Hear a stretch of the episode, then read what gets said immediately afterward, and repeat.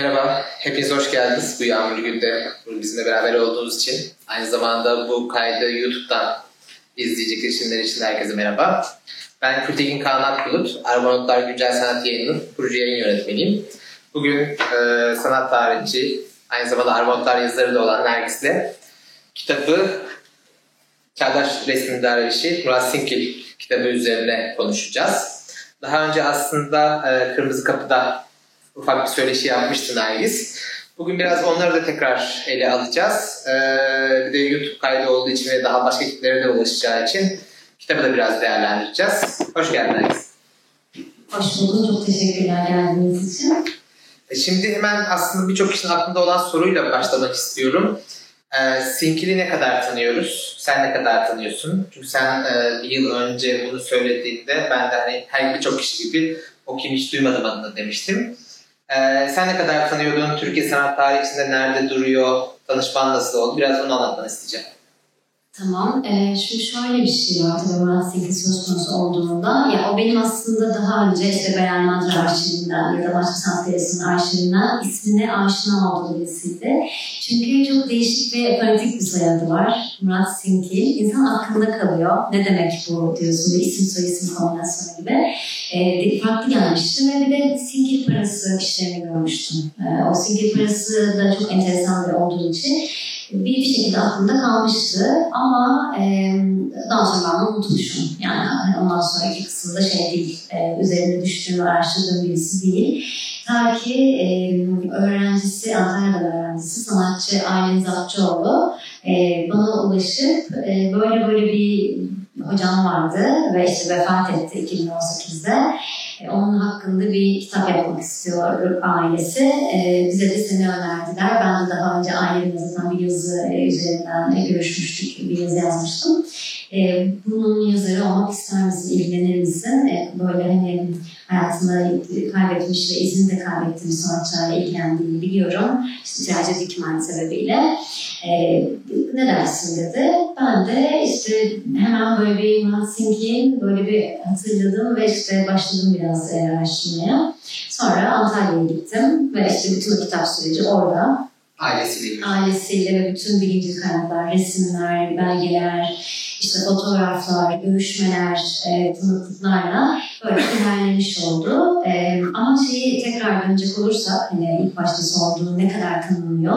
80'li yıllarda epey tanınıyor. Yani e, ciddi şeyleri var, etkinlikleri var. Dergilerde genç sanatçı diye ismini görüyoruz. Ya da işte e, yeni eğilimler sergisine katılıyor mesela. Çok önemli bir sergi. E, sonra işte Bienal e, etkinliği, bir yan etkinlik ona katılıyor. E, o dönemler işte yükselen genç sanatçılar arasında yazılmış. Fakat literatür araması yaptığımız zaman daha sonraki yıllarda hakkında kaybolmuş bir sanatçı olarak isminin geçtiğini pek çok sanatçıyla beraber görüyoruz. Birçok e, sanat tarihçisi metinlerinde yani Alpantman'da bunu görebiliriz. E, Radikal'de hatta yazmış galiba. Yani Arzu Başaran ve başka pek çok sanatçıyla birlikte onun ismini aslında almış orada. Nerede bu sanatçılar şimdi diye sormuş. E, keza başka yazarlar arasında Necmi Sönmez de varmış galiba. Hani böyle bir e, isminin geçtiği e, ama nerede bu sanatçı diye anıldığı yerler daha fazla belli bir dönem sonra. Ee, dolayısıyla aslında biraz 80'lerde e, çok ilgisi parlayıp daha sonra kabuğuna çekilenlerden. Evet. Zaten burada biraz daha derinlemesine konuşacağız. Hı hı. Ee, bu aslında senin ilk kitabı yani Trajedi Dikmen üzerine tezin vardı. Ee, sunumda yapmıştım, bu konuda yazılar da yazmıştım ama kitap olarak gördüğümüz ilk e, üretimin aslında. Bu aileyle görüşmen ve o kitabın oluşum süreci nasıl gelişti? Şöyle, e, aile işte bütün bu e, 1400 toplamda neredeyse bir külliyat yani eser külliyatı var. Toplam resimler, eskizler vesaire. Böyle bir e, yani fazla üretimi aslında aile de görmemiş. Yani kız kardeşi Nurhan'ın kitabın e, bütün bu süreçlerini sağlayan kişi. E, bunları görünce ve bir de biraz şey de tabii şaşırmışlar. Şimdi Antalya'da bir e, atölye kuruyor kendine. O da o da işleri ayırıyor. Yani Ankara dönemi, İstanbul dönemi, e, Antalya dönemi ve kendinden sonrasını saklıyor sanki ve sanki hiçbir şey söylemeden aslında bir vasiyet bırakıyor. Yani bunlarla ilgilenin demek istediğini düşünüyorlar. Ee, öyle olunca bunu bir kitap yapalım e, diyorlar zaten. Bütün bu eserleri bir araya getirelim ve işte bir monografi, hayatı, sanatı işte bir arada ele alalım diyorlar. E, o zaman da işte birileri görüşmeye başlıyorlar. Onlarla bir sonuç alınamayınca e, biz görüşmeye başladık ve hani ben de kalktım Antalya'ya gittim. Daha belli değildi kitabı e, alacağım yani bu işi yapacağım belli değildi ama e, bana her zaman böyle şeyler çok e, enteresan geliyor. Yani bir sanatçının hani fotoğrafları, günlükleri, resimleri ve etrafındaki herkesin bu hazır bir tepsi bence yani bir sanat artisti için hani şey gibi tirajede yaptığım ve kendi kendine yaptığım şey bana hazır veren ve resimlerini çok beğendiğim e, biri var. E, daha sonra üç boyutlu işler de üretiyor bu arada. Ama e, genel olarak bir çizgisini ve sanatçı kimliğiyle seviyorum e, Martin'in. O dönemde sevmeye başlamıştım. Kalktım gittim. Sonra e, tabii resimleri gördükçe e, daha da böyle etkilendim. Sonra günlükler, e, etrafındaki insanların anlattıkları e, fotoğraflar, USB bellekler yani sayısız şeyle emal olunca tamam dedim ben bu kitabı e, yaparım yani e, bunun altından kalkılır.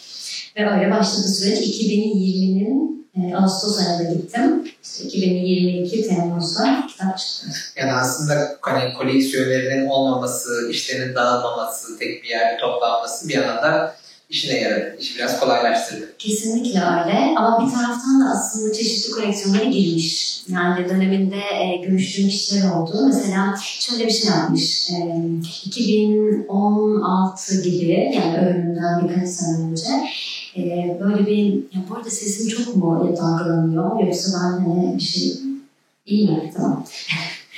e, kayıtılacak yazılar onun için ettim. E, bir 2016 gibi e, aslında şöyle bir şey yaşanıyor. E, kalbinde bir sıkıntı var ve o sıkıntı e, bir şey takması gerekiyor, stent takması gerekiyor kalbine. E, doktor bunu söylüyor ama e, stent taktırmıyor.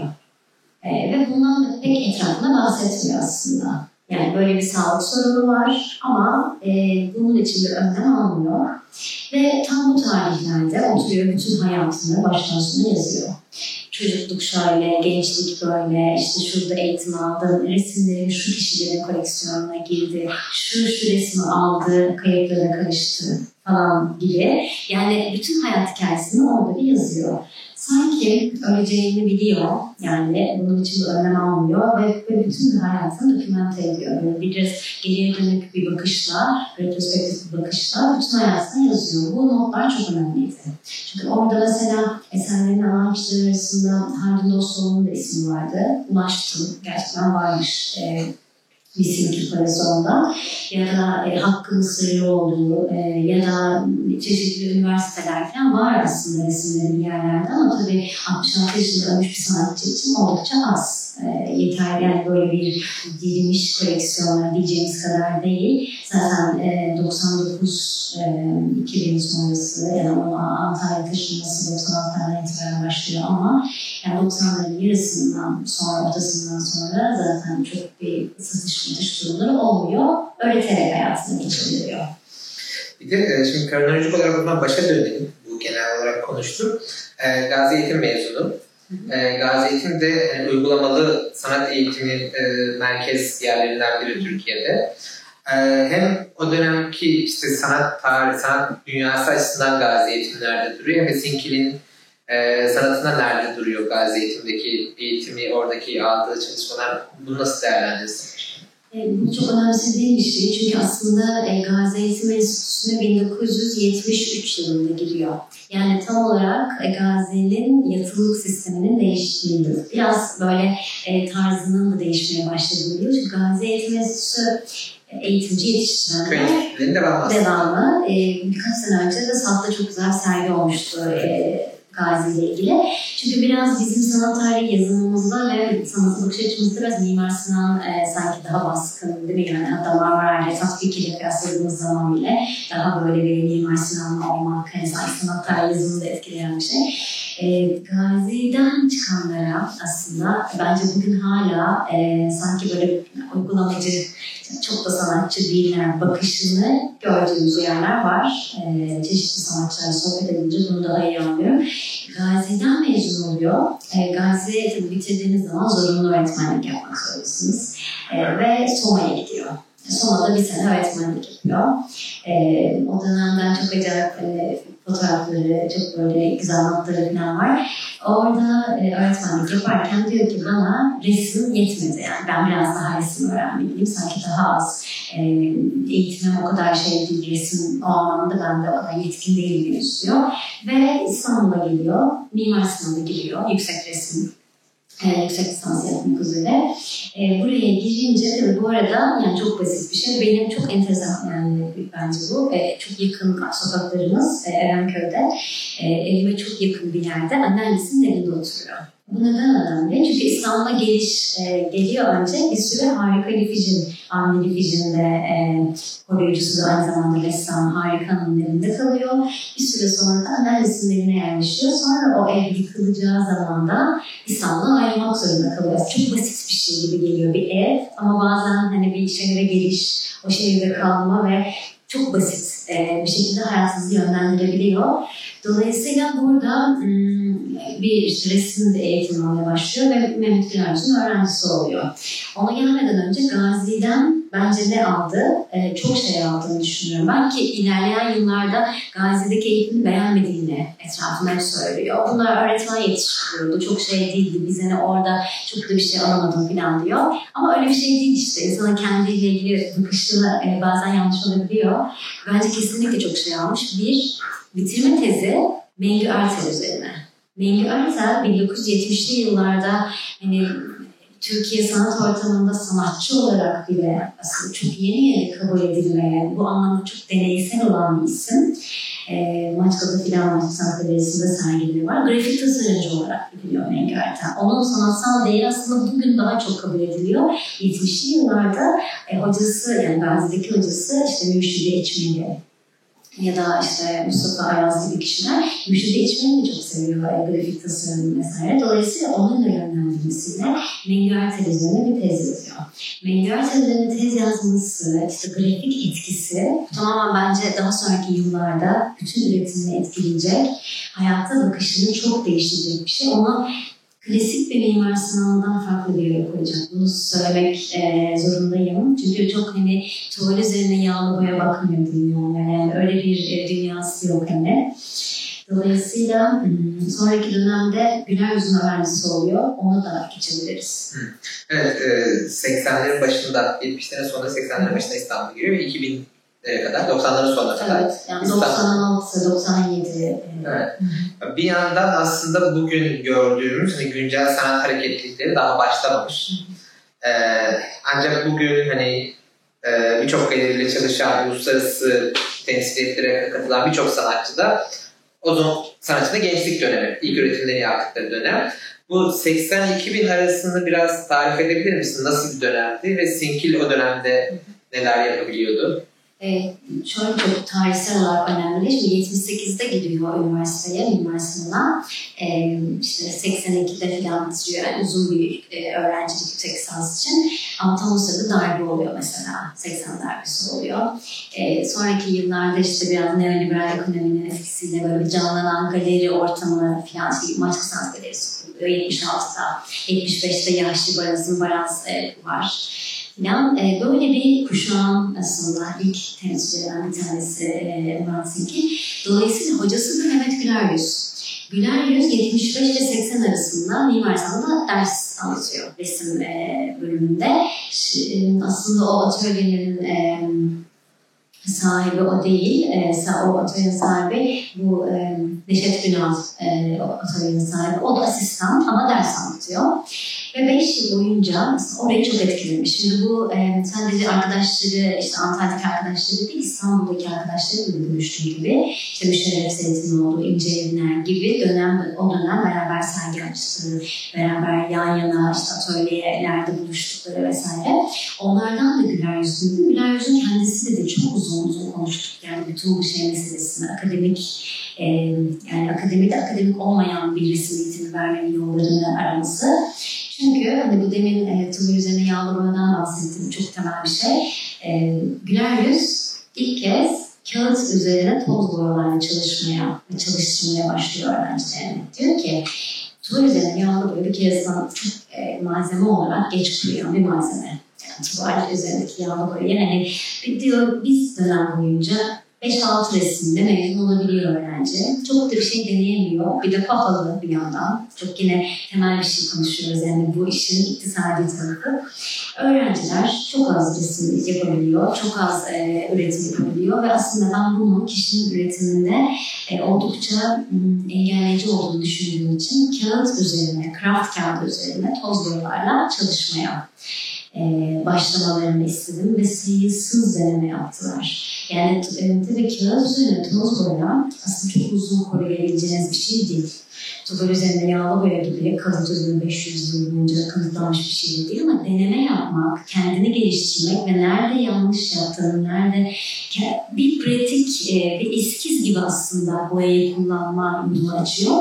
Müşterif Zeytinoğlu şey demişti, e, evet yani ki kağıdı üzerine yağlı şey, toz boyayı yüz başlattı ama diğer atölyelerde de e, uygulanmaya başlandı. Mesela Devrim Erbil Atölyesi'nde e, okuyan bir öğrenci o sırada ama o da e, öyle çalışıyor. Böyle 75 ile 80 arasında öyle çok enteresan bir e, dönem var. Belki bugün bile, yani bugün e, Mimar Sinan'da mesela belki Gülçin Aksoy'un halı atölyesinde bulabileceğimiz o avantgard tavrın başka bir e, boyutunu Güler Yüz'ün o 5 yıllık e, hocalık serüveninde buluyoruz ki bir de hocalık da yani orada bulduğu ufak ufak yapıyor. Üniversitede o şekilde bir hocalığı da Güler Yüz'ün aslında olmayacak.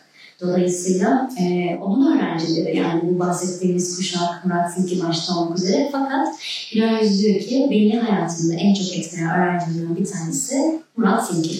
Onun hayat bakışı, e, biz onunla dost olduk. Yani Antalya'ya gittiğinde de onunla zaten görüşen e, tek kişi yani hani Antalya'da e, kimseyle görüşmek istemiyor. Görüştüğü tek kişi Güler Yüz neredeyse işte Antalya'ya gittiğinde. E, ki biz dost olduk, bir e, arkadaşlık yaptık. Yani bizim hani asistanlık da yapıyor bu arada ona resim dersi ki e, bu resim öğretme serüveninde de oradan geçecek. Ama tekrar senin sorununa döneyim. E, ben e, sorunla değil soruna. Pardon. E, orada bir e, 80 ile 2000 arasında dalgalı bir deniz biraz. E, biraz da işte yeni dışa vurumculuk dediğimiz bir şey var. E, onu soracaksın belki de. İşte e, daha ortalıkta bir galeriler yavaş yavaş. Sistem çok e, şey değil. Bir yandan dünyada işte Almanya'da İtalya'da falan yeni dışa vurumcular diye bir şey var. Bunlar bildiğimiz dışa vurumcuların yeni versiyonları olduğunu e, düşünen kocaman, bugün mesela bazelit, işte ters e, resimler yapan böyle koca koca kağıtlara bazelit mesela bir yeni dışa vurumcu ya da Azel Kiefer'in ilk zamanları 80'li yıllarda şu an hani yine e, dışa vurumcu bir tarzı var ama o da yeni dışa vurumculuk içerisinde değerlendiriliyor falan. Türkiye'de de bunun karşılığının işte güler yüzler, Martinkiler olduğu e, aşikar. Bunun e, mesela sanat tarihçisi Nilgün zaten şöyle yazmış e, bir kitabında, daha doğrusu sonra sanattan kitaba dönüştürülen e, bu işte metinde yazılarını bir yere getirilmişti. Orada mesela e, yeni dışı oyunculuğu çok eleştiriyor. Ve diyor ki aslında bu e, galericilerin satış kaygılı e, işte stratejilerinin sonu geliyor. Ben tam öyle düşünmüyorum aslında. Katılayan söylediği şeyi anlıyorum kesinlikle. Ee, öyle bir tarafı var. Ama yeni çığlığı sadece onun açıklanabilir bir şey de değil. Yani şöyle düşünün. İşte 1950'lerde işte soyutlar var. Türkiye'de de bunun belli bir karşılığını görüyoruz. İşte 70'lere doğru kavramsal sanat. Hani 80'lerde bu hep böyledir ya biraz. Resim hep şeydir. Bir gider, bir 10 sene sonra geri gelir. Yani bir böyle resimler aldık edilmez sonra tekrar böyle bir hani resim yapılır falan. Ee, böyle bir aslında bir özgürleşmenin de sonucu çok fazla figür ağırlıklı bir şey 80'li yıllarda yeni dışarı resmen kocaman kocaman e, figürler, jestler, cinsellik, e, temas falan böyle bir özgürleşmenin de aslında evet. şeyi ki ben o günün e, bugüne bağlayan queer sanat dediğimiz şeyin köklerini 80'li yıllarda yeni dışarı bulabileceğimizi kesinlikle düşünüyorum. Bunun üzerine hatta bir yazı yazmak istiyorum. Yani zaten başka isimler de var aslında. Beden üzerine çalışan, cinsellik üzerine çalışan ve bunu resim üzerinden yapan başka isimler de var o dönem. Bayağı var. Ee, Yavuz Sanayir mesela. E, herhalde aynı şekilde derin ismini aldık. Onun da çalışmaları öyle. E, keza yine aklımıza gelebilir e, pek çok e, isim var birazdan söyleyeceğim. E, bir, birkaç kişi daha var. Kitaptan kopya çekeyim. Murat Morova. Evet, Murat Morova. Evet, bravo. Kesinlikle. Zaten Murat Morova ile e, yakın arkadaşım yani. Onlar bir beraber sergi falan kurmuşlar. Ankara'dan tanışıyorlar. Ankara'dan tanışmıyorlar. Evet, buradaki sergiler ortamından falan e, tanışıyorlar. E, birkaç isim daha var. Şimdi bir, çok yorgun bir gün geçirdiğim için şu an hafızam beni biraz e, şey, terk etmiş durumda. Evet, sana hatırlayacağım onu. E, ama diğer soruna geçerken onu hatırlıyorum. Bir de yani özellikle değinmek istediklerinin işlerinden biri bir geçmiştiniz önce sinkil parası. Ee, bana şey geliyor yani, yani bilmiyordum böyle bir şey yaptığını. Senin kitabını okuyunca bir yandan o e, piyasasız bir piyasa var. Yani bir, şu anki gibi işte kurumları oturmuş galerileri işte PR çalışmaları işte yarışmaları olan bir piyasa yok ama sadece isimler var işte galeriler var yaşlı barazı çalışmaları var. Yani bir piyasa var ama aslında yok e, hem ona dair bir tavır gibi e, Sinkil Parası ama bir yandan sanatın kendi içinden gelen bir tavırda gibi böyle iki yönlü gibi algıladım senin kitabında. Sen nasıl görüyorsun bu Sinkil Parası dair çalışmaları? Bu arada kısaca bahsedebilirsin belki de evet. okuyanlar için. Ee, şimdi Sinkil Parası'nı şöyle yapıyor. Üniversiteden mezun yani yüksek lisanslı bitirmesi gerekiyor. Bitirme projesi olarak önerdiğim bir şey aslında bu. Ee, tabii işte malzemeden bahsediyoruz ya, malzemenin pahalılığı vesaire. Tabii bir yandan da bu grafik kafası, yani çok farklı bir bakış açısı var dünyaya. Hani bu herhangi etrafındaki başka bir insanda da ama sanatçı olmuş yani. Murat Zikri'nin sanatçı olmuş versiyonu. Yani farklı bakıyor. Diyor ki ya böyle yırtık pırtık 5 liraları bize işte dolaşımdaydı o zamanlar. Ee, hala galiba şu anki 5 lira da birazcık o yırtık pırtığa dönüşmek üzere. Çünkü tedaviden de kalkmak üzere evet. falan. Yani artık hayatımızda şey onu yaşıyoruz sanki tekrar. Bu 5 liraları e, boyama isteği oluyor içinde. Çünkü diyor ki her gün bu kadar elden ele geçen, bu kadar e, dolaşımda olan bir şey neden bu kadar çirkin ve neden bu halde? Boyuyor, bantlıyor e, ve işte bunları yavaş yavaş göstermeye başlıyor jürilerde. Sonra resim yaptıkça arta kalan tuvalleri kesiyor. Yani o arta kalanların para boyutunu kesiyor. Para boyutunu kestiklerine böyle ifadeci, e, fırça duruşları çok belirgin olduğu resimler yapıyor. Çok basit sıradan bir tane stüdyo yapıyor bazısına. Bazısına bir e, yani hani canı ne isterse renkli bir şey yapıyor vesaire. Ya da işte hani hiç daha soyut bir şey yapıyor. Bunları yapmaya başlıyor ve e, Yeni Eğilimler sergisinin zaten kuruluş amacı biraz akademinin içinden çıkan bir şey bu. Resmin malzemesinin her şey olabileceği, diyor, sanatın malzemesinin her şey olabileceği ve bu anlamda herhangi bir kısıtlama olmaması ve avantgard bir üretimi desteklemek. Aslında Yeni Eğilimler sergisi çok önemli bizim sanat tarzı açısından. 78'de başlıyor. Zaten onunla katıldığı 79 yılında ikincisine katılıyor. E, ve burada e, çok başarılı oluyor, çok seviliyor. Bu arada bunlarla ilgili daha sonra yıllarda Bedir Baykan, az önce ismini saymam gerekenler arasında ama hiç unutmuşum. Bedir Baykan e, onu e, öyle bir yazı yazıyor yani şey hakkında, hmm, Murat Sinkil'in e, Sink parasının ne kadar dışarıcı, ne kadar yeni, ne kadar anlamlı olduğunu söylüyor. Burada çok enteresan anekdotlar var orada. Yani inanılmaz e, insanı bir hayat sanat bağlamında düşündüren şeyler bunlar. Mesela e, işte Müşerref Zeytinoğlu'ndan dinlemiştim bir tanesinde. Gülsak diye bir yer var o dönem. E, yani 80'li yıllarda işte şey, e, Mustafa e, Ağoğlu'nun e, kurduğu çok entelektüel insanların gelip gittiği bir aslında buluşma noktası. Evet, ve darbe sonrası biliyorsun. Evet, e, çok önemli bir yer bizim için. E, sanat tarihimiz için, kültür tarihi, düşünce tarihimiz için de. Orada e, bir yemek yeniyor ve o yemek böyle işte somonlar geliyor, şaraplar gidiyor, öyle bir yemek ve Hanım'da bir paramız yok. Kimsenin yok. Hani ama biz bu kadar yiyoruz diyor. Ne yapacağız Murat falan siz bana bırakın falan diyor. Sonra e, hesap geldiğinde bu simki paralarıyla hesabı ödüyor. Şimdi bir hesapta aynı zamanda asistanlık yaptım. Yani birer yerlemek ders anlattığı için. Hani e, orayı tabii tanıyor. Yani restoranın işletmecisi Zümrüt diye birinden bahsediyorlar ki araştırdığımda öldüğünü fark ettim. Ee, onu, ondan yani dinleyemedim, doğrulatamadım hikayeyi ama e, Müşerref Zeytin Azatan kızın ailesine hakim çok iyi hatırlıyor.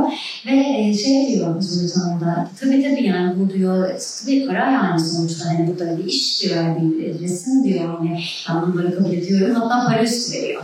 Benim resmimin tanesi şu kadar, diyor şu kadar verirsin, iyi verelim diyorlar, onu veriyorlar yani. Ve şey çok enteresan, sen sonra Mahir Güven'den dinledim. Mahir Güven e, bana şey demişti, işte Erenköy'de bir kasap var, e, o kasap dedi, yani kasaba gidiyorum, işte bir şeyler alacağım. Ben ne yapıyorsun? Ne kasap muhabbeti. İşte ressamım deyince, Aa, burada bir ressam var Murat Sinki diye bana bu paraları veriyor deyip onları göster. Gerçekten bu paraları kullanıyor. Doğmuşta, takside de kullandığını iddia ediyor. Onu bilmiyorum artık. Yani onun e, iddiası ama Mahir Güven'den ve Müşerref Zeytin'den duyduğumuz kadarıyla bu paraları dolaşıma sokuyor. Mantık ne? Ki sanatçının bir aracıya ihtiyacı var. Resmini satacak, parayı işte alacak, o aldığı parayı dolmuşa verecek. E, gerek var mı? İşte ben direkt veriyorum işte. Aracı Aracı o yüzden kaldırıyorum diyor. E, tabii bunun yani money hani bildiğiniz hali işte 20. yüzyılın başından beri var aslında yani bunu Marcel Duchamp'ın dalıcı derslerinde de görebilirsin yani işte e, çekler hazırlıyor dişçisine çek veriyor. Bak diyor işte bunu e, al, diyor.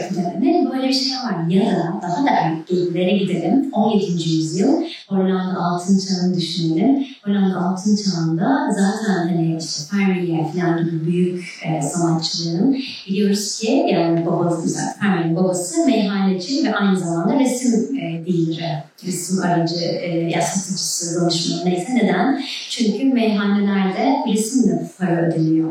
Yani bayağı hani 17. yüzyılda Hollanda altın çağında her eve düşen 60 tane resim var. İnanılmaz bir barok dönemden bahsediyorum. O altın çağın tabii başka tür sömürgeci tarafları var ama bu bir gerçeklik yani. Hani zenginleşmiş bir burjuva sınıfı var. Bu burjuva sınıfında e, gidiyor bayağı meyhanelerde resim vererek hesap ödüyor. Bunu biliyoruz yani bu hani bilinen bir şey. Sanatın o kapitalle ilişkisi aslında eski de bir tarafı da var. Sonrasında tabii Genpei, e, unuttum soyadını. E, Genpei e, söyleyeceğim birazdan. İşte Japon e, böyle çok avantgard sanatçılarda falan da e, böyle biz e, paranın çok kullanıldığını biliyoruz. Yani bizde daha önce böyle bir şey yok ama yani uluslararası anlamda para sanatının örnekleri var. E, Murat Seki bunları görmüş olabilir ama bence bunu kendi e, tarzına dönüştürmeyi çok iyi başarmış. Çünkü çok özgün bir şey ortaya koyduğunu düşünüyorum. Kesinlikle. Ee, sonra 90'ların sonunda Antalya'ya dönüyor. Ee, ve e, Sinkil'i tanımamasının, tanımamasının sebeplerinden biri de aslında Antalya'da yaşamış ve hayatını orada kaybetmiş olması.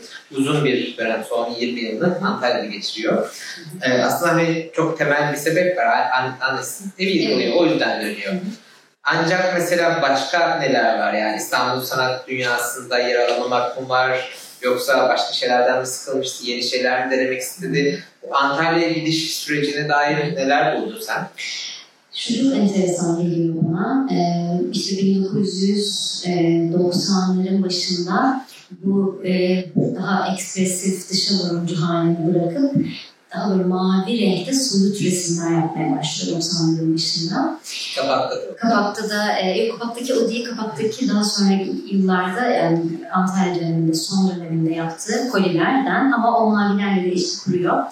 E, rüya görüyor aslında, böyle rüyasının üstüne gidiyor ve hatta Tansu, Sedar Tansu, sanat dünyamızın bir e, sayısında Murat Sinkili böyle genç e, çağdaşlarımız arasında soyut resmi ve temsilcisi olarak almış. Yani tarzların da çok sıklıkla değişebildiği bu sıfatların çok en aslında araştırma yapıştırıldığı da zamanlar bir e, anlamda. E, tabii işte tarzı değişiyor biraz ve tarzının değişmesinden rahatsız. Bu arada dediğimi söylemiyorum. Çok büyük resimler yapıyor. Resimlerin boyutları kocaman. Bunları satmak, e, sat, bunları satmamak başka bir sorun. Bunları satmak vesaire. Tabii o dönem onun yaşadığı bazı şeyler var. Etrafından duyduğum, büyüklerinden okuduğum yani bu e, bir Türkiye İstanbul'da şu an hala hayatta olan bir e, önemli bir sanat e, tüccarının onun e, işlerini e, manipüle etmesi ve hani çok ufak fiyatlara çok fazla iş yapmasını sadece boya parasını karşılayacak şeyler olması ve daha sonra aslında çöpe attığı e, resimlerin bir şekilde bu tüccarda çıkması ve bunları beğenmediği için geri almak istemesi, zorluklarla alması ve sonra bunu kazan vergisine atması ve o e. Ve bu olaydan sonra da annesi, anneannesinin evi yıkılınca e, satılıyor, yıkılıyor öyle bir hikaye.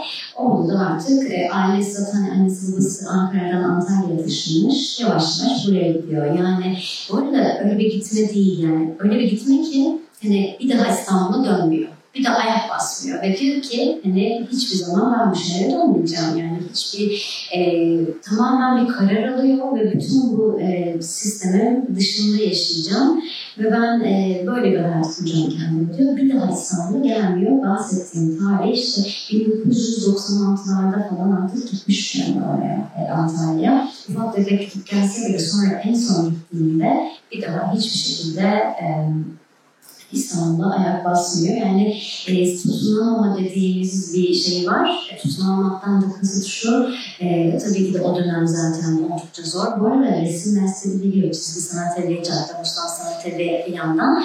Ama e, buralarda da e, belli bir aşamadan sonra bunlar da kapanıyor. Ya da onlarla da pek e, istediği gibi olmuyor ilişkiler. O e, sürekli gelen şey bitince e, resim satışları zaten dengeli değil. E, ne olduğu değil. Bugün de böyle ama bugün daha oturmuş bir piyasa evet. kesin. O zaman öyle bir e, mesela Berk Sanat Galerisi'nde sergi açıyor. Galeri BM'de sergi açıyor. Kişisel sergiler bunlar. Oldukça da basında çok yer buluyor. Yani bu sergiler çok beğeniliyor. E, bunun üzerine makaleler çıkıyor. Can Külahlıoğlu yazmış mesela bir tanesini. Bedri Barkan'dan bahsettim. Beren Madra'nın sayısı var. E, ama bu sanatçılar sürdürülebilir bir ekosistemin bir, kısmı yani en azından hepsi olmasa bile en azından rahatsız ki sürdürülebilir ekosistemi kendine kuramıyor. Yani bu konuda e, bir yandan hani şey düşünüyorum, gidiyor ve kendi bir hayat kuruyor. Bir tercih ama bir yandan da burada kalmanın yollarını arıyor aslında. Ama o yolları bulamıyor da. E zaten e, görüştüğün insanların bir kısmı onun öğrencileri dersin resim atölyelerinden, grafik atölyelerinden. Antalya'da benim öğrencilerim var. Ee, oradaki o süreçten, hani öğrencilikten kimler vardı mesela, kimler görüşebildi? İstanbul'daki öğrencilerimden e, belki herkesin çok iyi tanıdığı isim Aydan Murtezaoğlu. E, Aydan Murtezaoğlu e, hem onun e, işte Caddebostan Sanat Evi'nde hem sonra kendi evinde verdiği resim derslerini e, işte, üniversite izleme sürecinde almış biri. E, Aydın Hanım işletme mezunu ve e, o atölyeye gittikten sonra zaten tabii ki de niyeti var. Sonra Marmara'ya kazanıyor. Hatta not var e, böyle Erdem Murtazaoğlu öğrencimdi. Kavramsal enstansiyonlar yaptı. Marmara'ya gitti falan gibi yani böyle şeyler var. Marmara Mimar Sinan çekişmesi anlamında da e, aslında bir takım pencereler açabilir. Çünkü biraz Marmara'ya gittiği için hafif böyle içerilediğini hissediyorsun o küçük nottan. Zaten daha sonra Adana'da görüştüğümüz zaman, iletiştiğimiz zaman o da biraz onlardan bahsetti. E, o anlamda e, o bir İstanbul'daki öğrenciler arasından e, yani böyle gerçekten herkesin bildiği sanat tarihimiz içinde bayağı etkili işler yapmış Ayran Mutuzaoğlu. Antalya'ya geldiğimizde Antalya'da e, çok öğrenci yetişiyor. Bunların bazıları piyasaya eklemlenen sanatçılar, bazıları zanaatkar oluyor, bazıları ama birçoğu kendine yeni bir hayat buluyor, onu söyleyeyim. Yani illa herkes de çok başarılı bir sanatçı tırnak içerisinde olmak zorunda değil. Ama e, belki üniversitede okuyacakken gidip üniversite okuyan, sonra işte dekorlar yapan, onu yapan, bunu yapan, çok kendine bir hayat kuran insanlar oluyor. E, aklıma gelen mesela e, Aylin Zapçıoğlu, bugün hani çok e, birçoğumuzun iyi bildiği e, yükselen sanatçılar arasında uzun zamandır üretim var. Mesela onun öğrencisi, e, onun aslında yani kitaba da bunları yazdık, moda okumak istiyorken e, tamamen hayata bakışını ve algısını değiştiren ve e, bu yüzden resim okuyan işte İstanbul'a gelip akademiye girdiğinde yani benim e, hocam benim Murat benim hocam daha iyiydi. Antalya'daki ortam çok daha güzeldi, çok daha çeşitliydi. E, benim için e, Murat Zihni çok değerli diyen biri. Bahadır Yıldız var. Yine işte çok sevdiğim öğrencilerinden. E, çok çeşitli yerlerde sergiler açmış birisi. O da Antalya'dan öğrencisi. E, böyle çeşitli öğrencileri var. E, yani daha kitapta hepsine de yer veremedik tabii. Onların başka bir şey dönüştürmek de gerekebilir. Ama e, hocalığı önemli. Yani sadece şey olarak değil, her yetiştirdiği kişi sanatçı, çok iyi sanatçı, çok başarılı sanatçı olduğu için değil, o kişilerin birçoğu bir hayat e, bakışı kazandıkları için aslında kendilerine bir e, uygun bir hayat yaratabildikleri için bence. Evet. Uzman hazırlığına geçmişken biraz ee, yani diğer özellikle 80-90'larda İstanbul'da beraber yaşadığı, işte bir şeyler yaptığı birçok sanatçılar zaten Sinkil'in kendi özgü yaşamından bahsediyor galiba. Yani diğerlerinden de biraz daha ayrıksı bir insan. Ee, belki de hani gitmesinin sebeplerinden biri de bu. Hani bu ayrıksı içinde kendi yer bulunması. Evet doğru söylüyorsun çünkü e, bazen böyle sanat tarihi sanatçıların ibaret gibi geliyor bize. Eserler ve bu kadar. Tabii ki bir de yani sanatçıların karakterleri var, e, kişilikleri var. Bazı şeylere ne kadar göğüs gerebildikleri ya da ne kadar taviz verip ne kadar verdikleri var. E, Mehmet Yüz'ün söylediği şey, hatta bunun kitabın arkasında da bunun arkasına taşımıştık. Şöyle diyor, bir sanatçının yaşamı bence sanat yapıtından ayrı değil. Hatta bir sanatçının yapıtından çok hayatının toplamını bir yapıt olarak ele almak gerek. Murat'ın darma biçiminde bütün sanat yapıtı olarak baktığında beni etkiliyor. Bir insanın bütünüyle kendini bir doğruya feda etmesi. Ben Murat'ı öyle tarif ediyorum. Ve Murat'ın bizi tüm bunları konuşan ve hayat bıraktığını düşünüyorum diyor. E, bu da şey aslında, onun mesela şeyden çok bahsetmişti bana, kırılgan bir bünyesi olması. Yani e, bir şeyler yaşadığında bunlarla başa çıkabilecek bir e, şeyden öte kırılan ve içine dönen birisi olduğundan bahsetmişti. Yani o bütün bu saldırıdan ortam içerisinde 80'li yıllarda, 90'larda da devam eden e, burada var olmasının onun açısından bir noktadan sonra tercih edildiği bir şey dönüştüğünden bahsetmişti. Başka arkadaşları da işte incelediler Hamani Güven, Mişel Seytinoğlu hep şeyden bahsediyorlar. Yani Murat bildiğimiz gibi birisi değildi.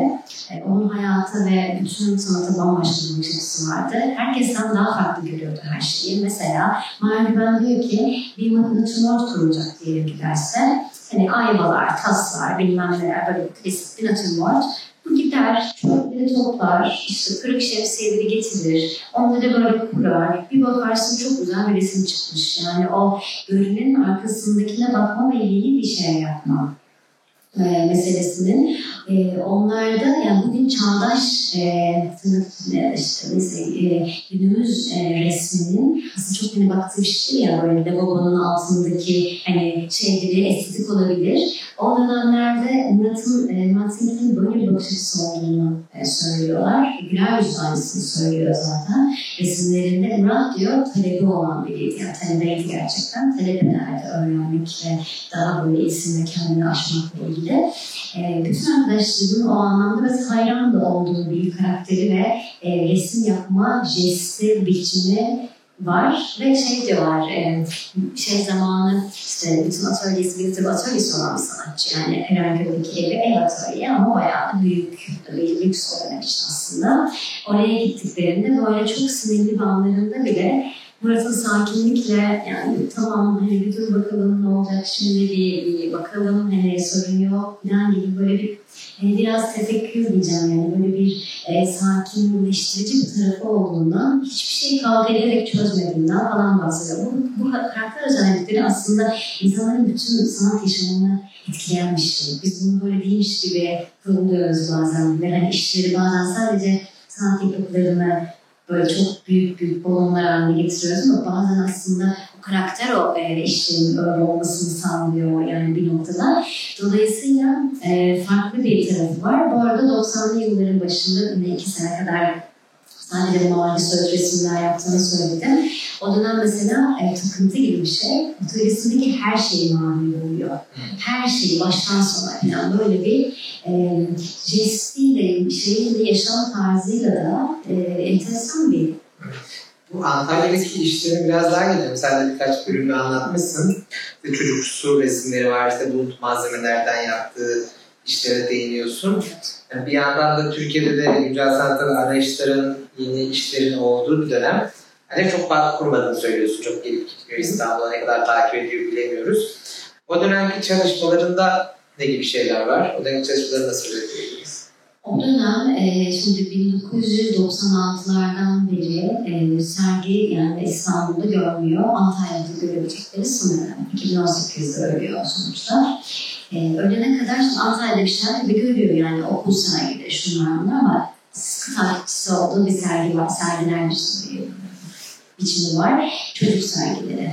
Sürekli e, bu şeylerin e, ve hastalıkları e, şeylerinde falan çocukların yaptığı terapi gibi yani onlara yaptırılan resimler buralara gidiyor. Buralardan resim oluyor. E, bu resimler çok enteresan çünkü bir tanesi aslında ilerleyen yıllarda yapacağı bu kompozisyona bayağı ciddi anlamda ilham verecek. E, böyle bir portakal satıcısı o bir kompozisyon, hani kare dikdörtgen bir resim alıyor. Orada ilhamla onu sanat tarihsel bütün bilgisiyle birleştiriyor aslında ve bambaşka bir resim dönüştürüyor.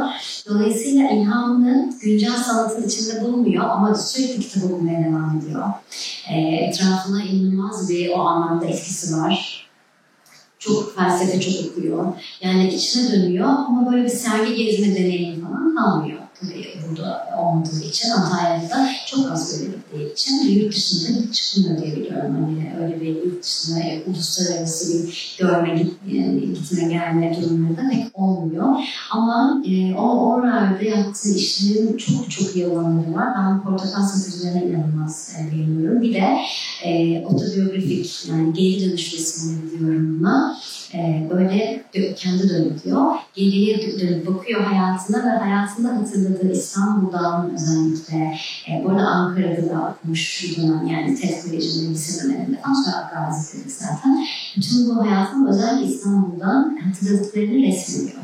Yani anılarını aslında kendi otobiyografik e, bir takım resimlere dönüştürüyor. Bu tabii yine bence hani öleceğini anlamaya yakın zamanlar yani anıldığı zamanlar. E, mesela güler yüzle anılarını resmediyor. Çok komik. Yani böyle güler yüz mesela resmin üzerine çıkmış, çiğniyor resmi. Ne, ne ilgin var senin bununla diyor. Resim ne var? Metin üstünde de şey yazıyor. Ne ilgin var senin bununla yazıyor. Ve güler yüzü görüyorsunuz orada. Çok böyle jestüel şey bir e, şekilde.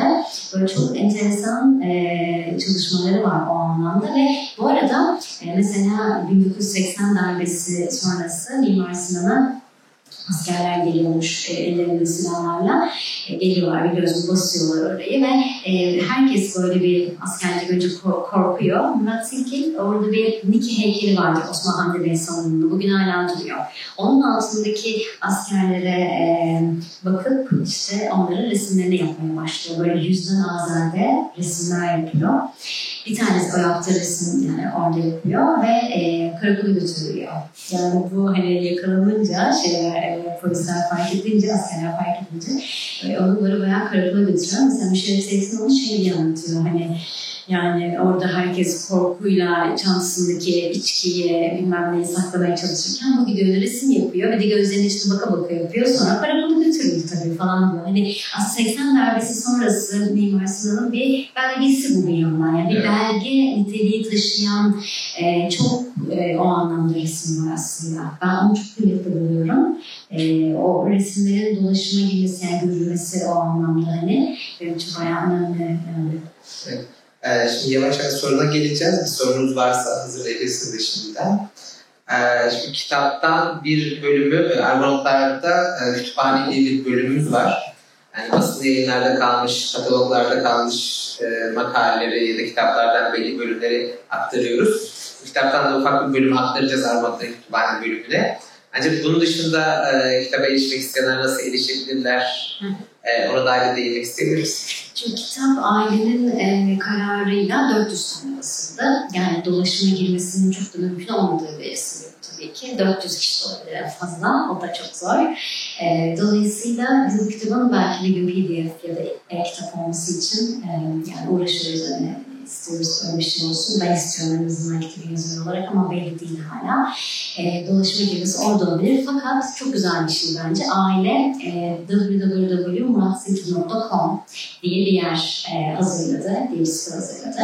Bu sitede bütün e, hakkında çıkan yazılar, resimler, bölüm bölüm görülebiliyor. Çok da güzel kalitede. Yani tabii ki de sitenin e, sorunları var ama bu imece usulü yapılan bir ailenin kendi Evet. imkanları yaptığı bir şey. Yine de çok profesyonel öyle baktığınız zaman. Yani çok o anlamda gerçekten hani e, Murat Sinki diye İşte büyük bir kısmını görebiliyorsunuz. büyük bir kısmını görebiliyorsunuz. E, o çok çok iyi oldu. E, kitapta işte dediğim gibi yani e, bir noktada kamu kütüphanelerine falan gidecek ya da işte bir noktada PDF olacak. E, ama yani onun dışında hani öyle bir e, 5000 tane basılmış bir kitap değil yani 30 tane basıldı.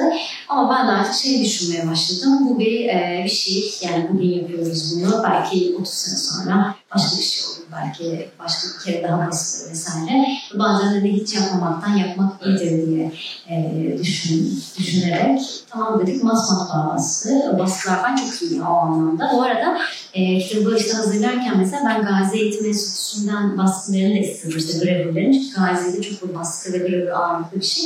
Yani her birinden kitapta olsun istedim. Yani Antalya döneminde de işte üç boyutlu buluntu malzemelerden çok iş üretmiş birisinin. Resim dışında da üretimleri var. Onlar da olsun istedik açıkçası.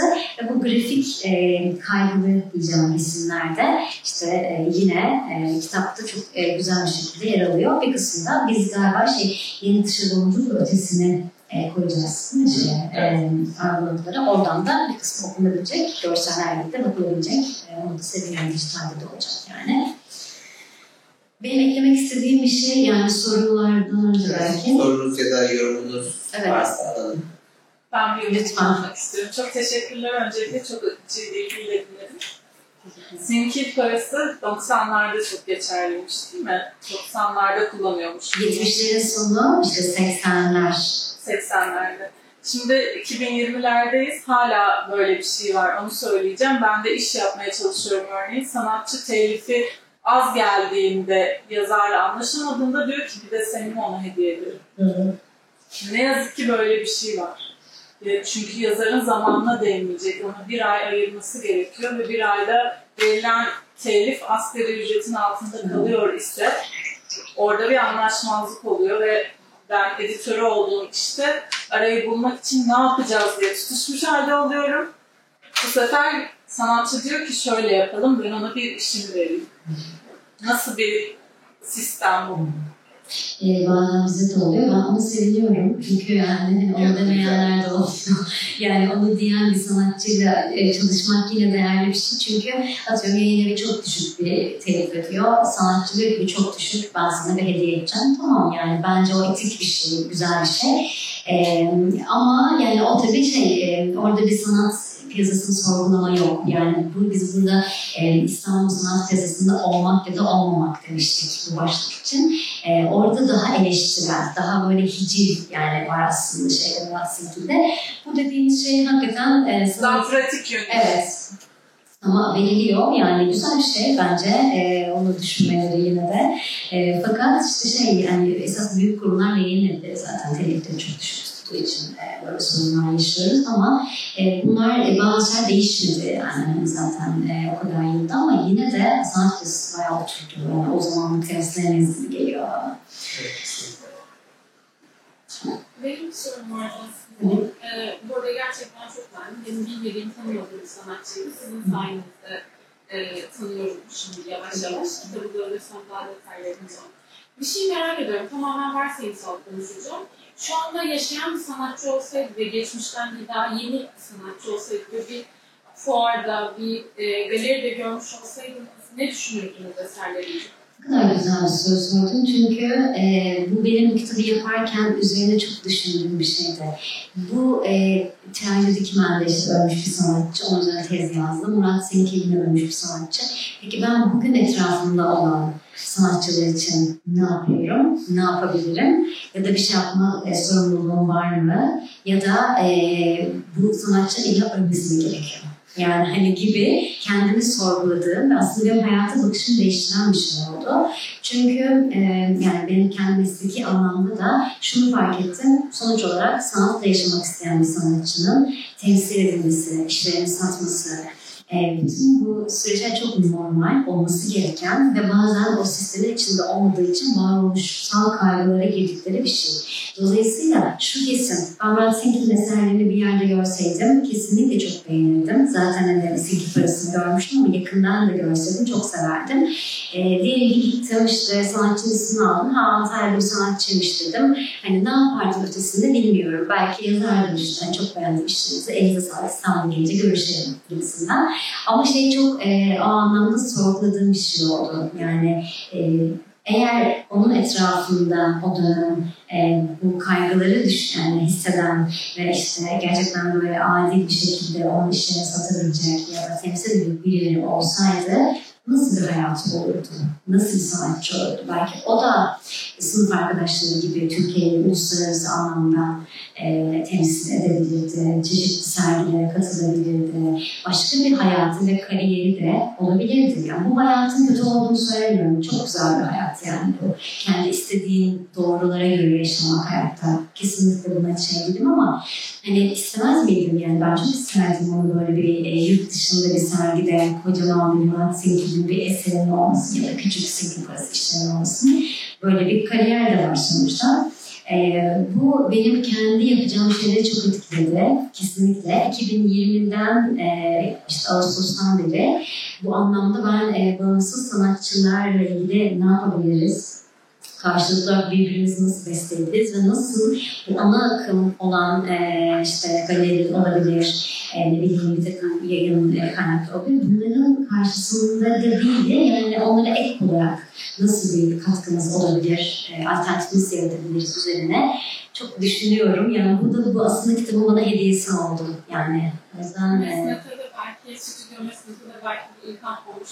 Kesinlikle oldu. Siz onu da biliyorsunuz. Şahane. Evet, ne güzel, çok mutlu oldum. Evet, meslekte de kesinlikle e, ilham oldu. Etrafımda şu anda e, bir emlak krizi varken hani, e, etrafımızdaki sanatçılar için yani ne yapabiliriz? Çünkü e, sonuçta hani onların birçoğu eserlerini satarak hayatta kalmak istiyor. Ek gelir, ek işler yapsalar bile onlar da çok zaten bugünkü krizde çok e, zor. Bu işin e, maddi taraflarıyla barışmamı sağlayan bir süreç oldu diyebilirim. Sanatçıları daha farklı bak, özellikle bağımsız sanatçılara daha farklı bakmaya başladım. Benim algımı çok değiştirdi o anlamda.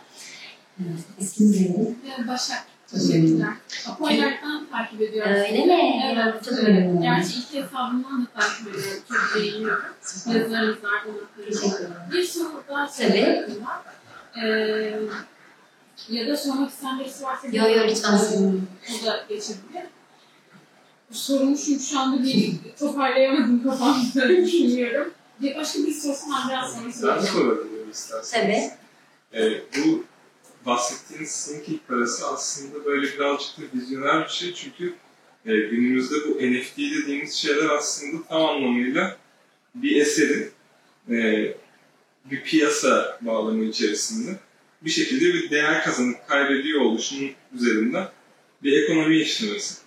Dolayısıyla aslında adam o, daha o tarihlerde aslında bir nevi bir NFT yaratıyormuş gibi oluyor. Kesinlikle. Yani hiç öyle düşünmemiştim ama e, hakikaten e, oraya bağlayabiliriz çok açık bir şekilde.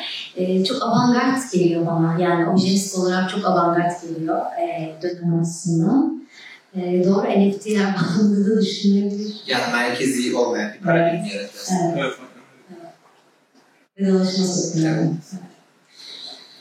Orada sorulara hani buradan da devam edebiliriz bitirsek de. Şey yapmayayım.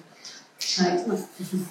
Ama E, yavaş yavaş bitirebiliriz istersen. Tamam. Belki son söylemek istediklerim var mı? Ee, bir tek şunu söyleyebilirim. İşte bütün bu çalışma yapılırken tabii e, bir hani literatür taraması yapılıyor. Yani o dönem hani ne yazılmış işte dergilerden, gazetelerden vesaire hani bütün bu taramalar yapılıyor.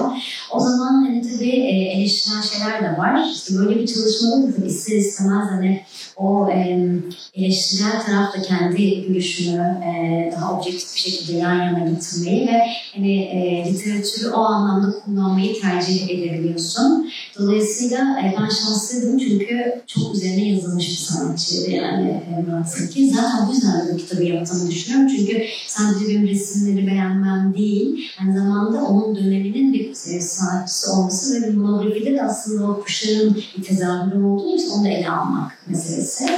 Dolayısıyla e, bu anlamda umarım e, Murat Seki'nin sergilerini görürüz. E, çünkü böyle planlar var ailelerin tasarımları arasında. E, inşallah bunlar olur. Böyle yakından resimleriyle e, sizler de herkes karşılaşır. Benim yaşadığım güvenme anını umarım herkes yaşar ve devamı gelir ve umarım böyle çalışmalar e, bağımsız sanatçıların nasıl hayatta var olabileceğine dair bize e, sadece sanat dersel değil, günümüz anlamında da bir takım okumalar sağlayabilir. Bence de kesinlikle. Ağzına sağlık Nergis. Teşekkür ederim. Geldiğiniz için çok teşekkür ederiz ve izlediğiniz için.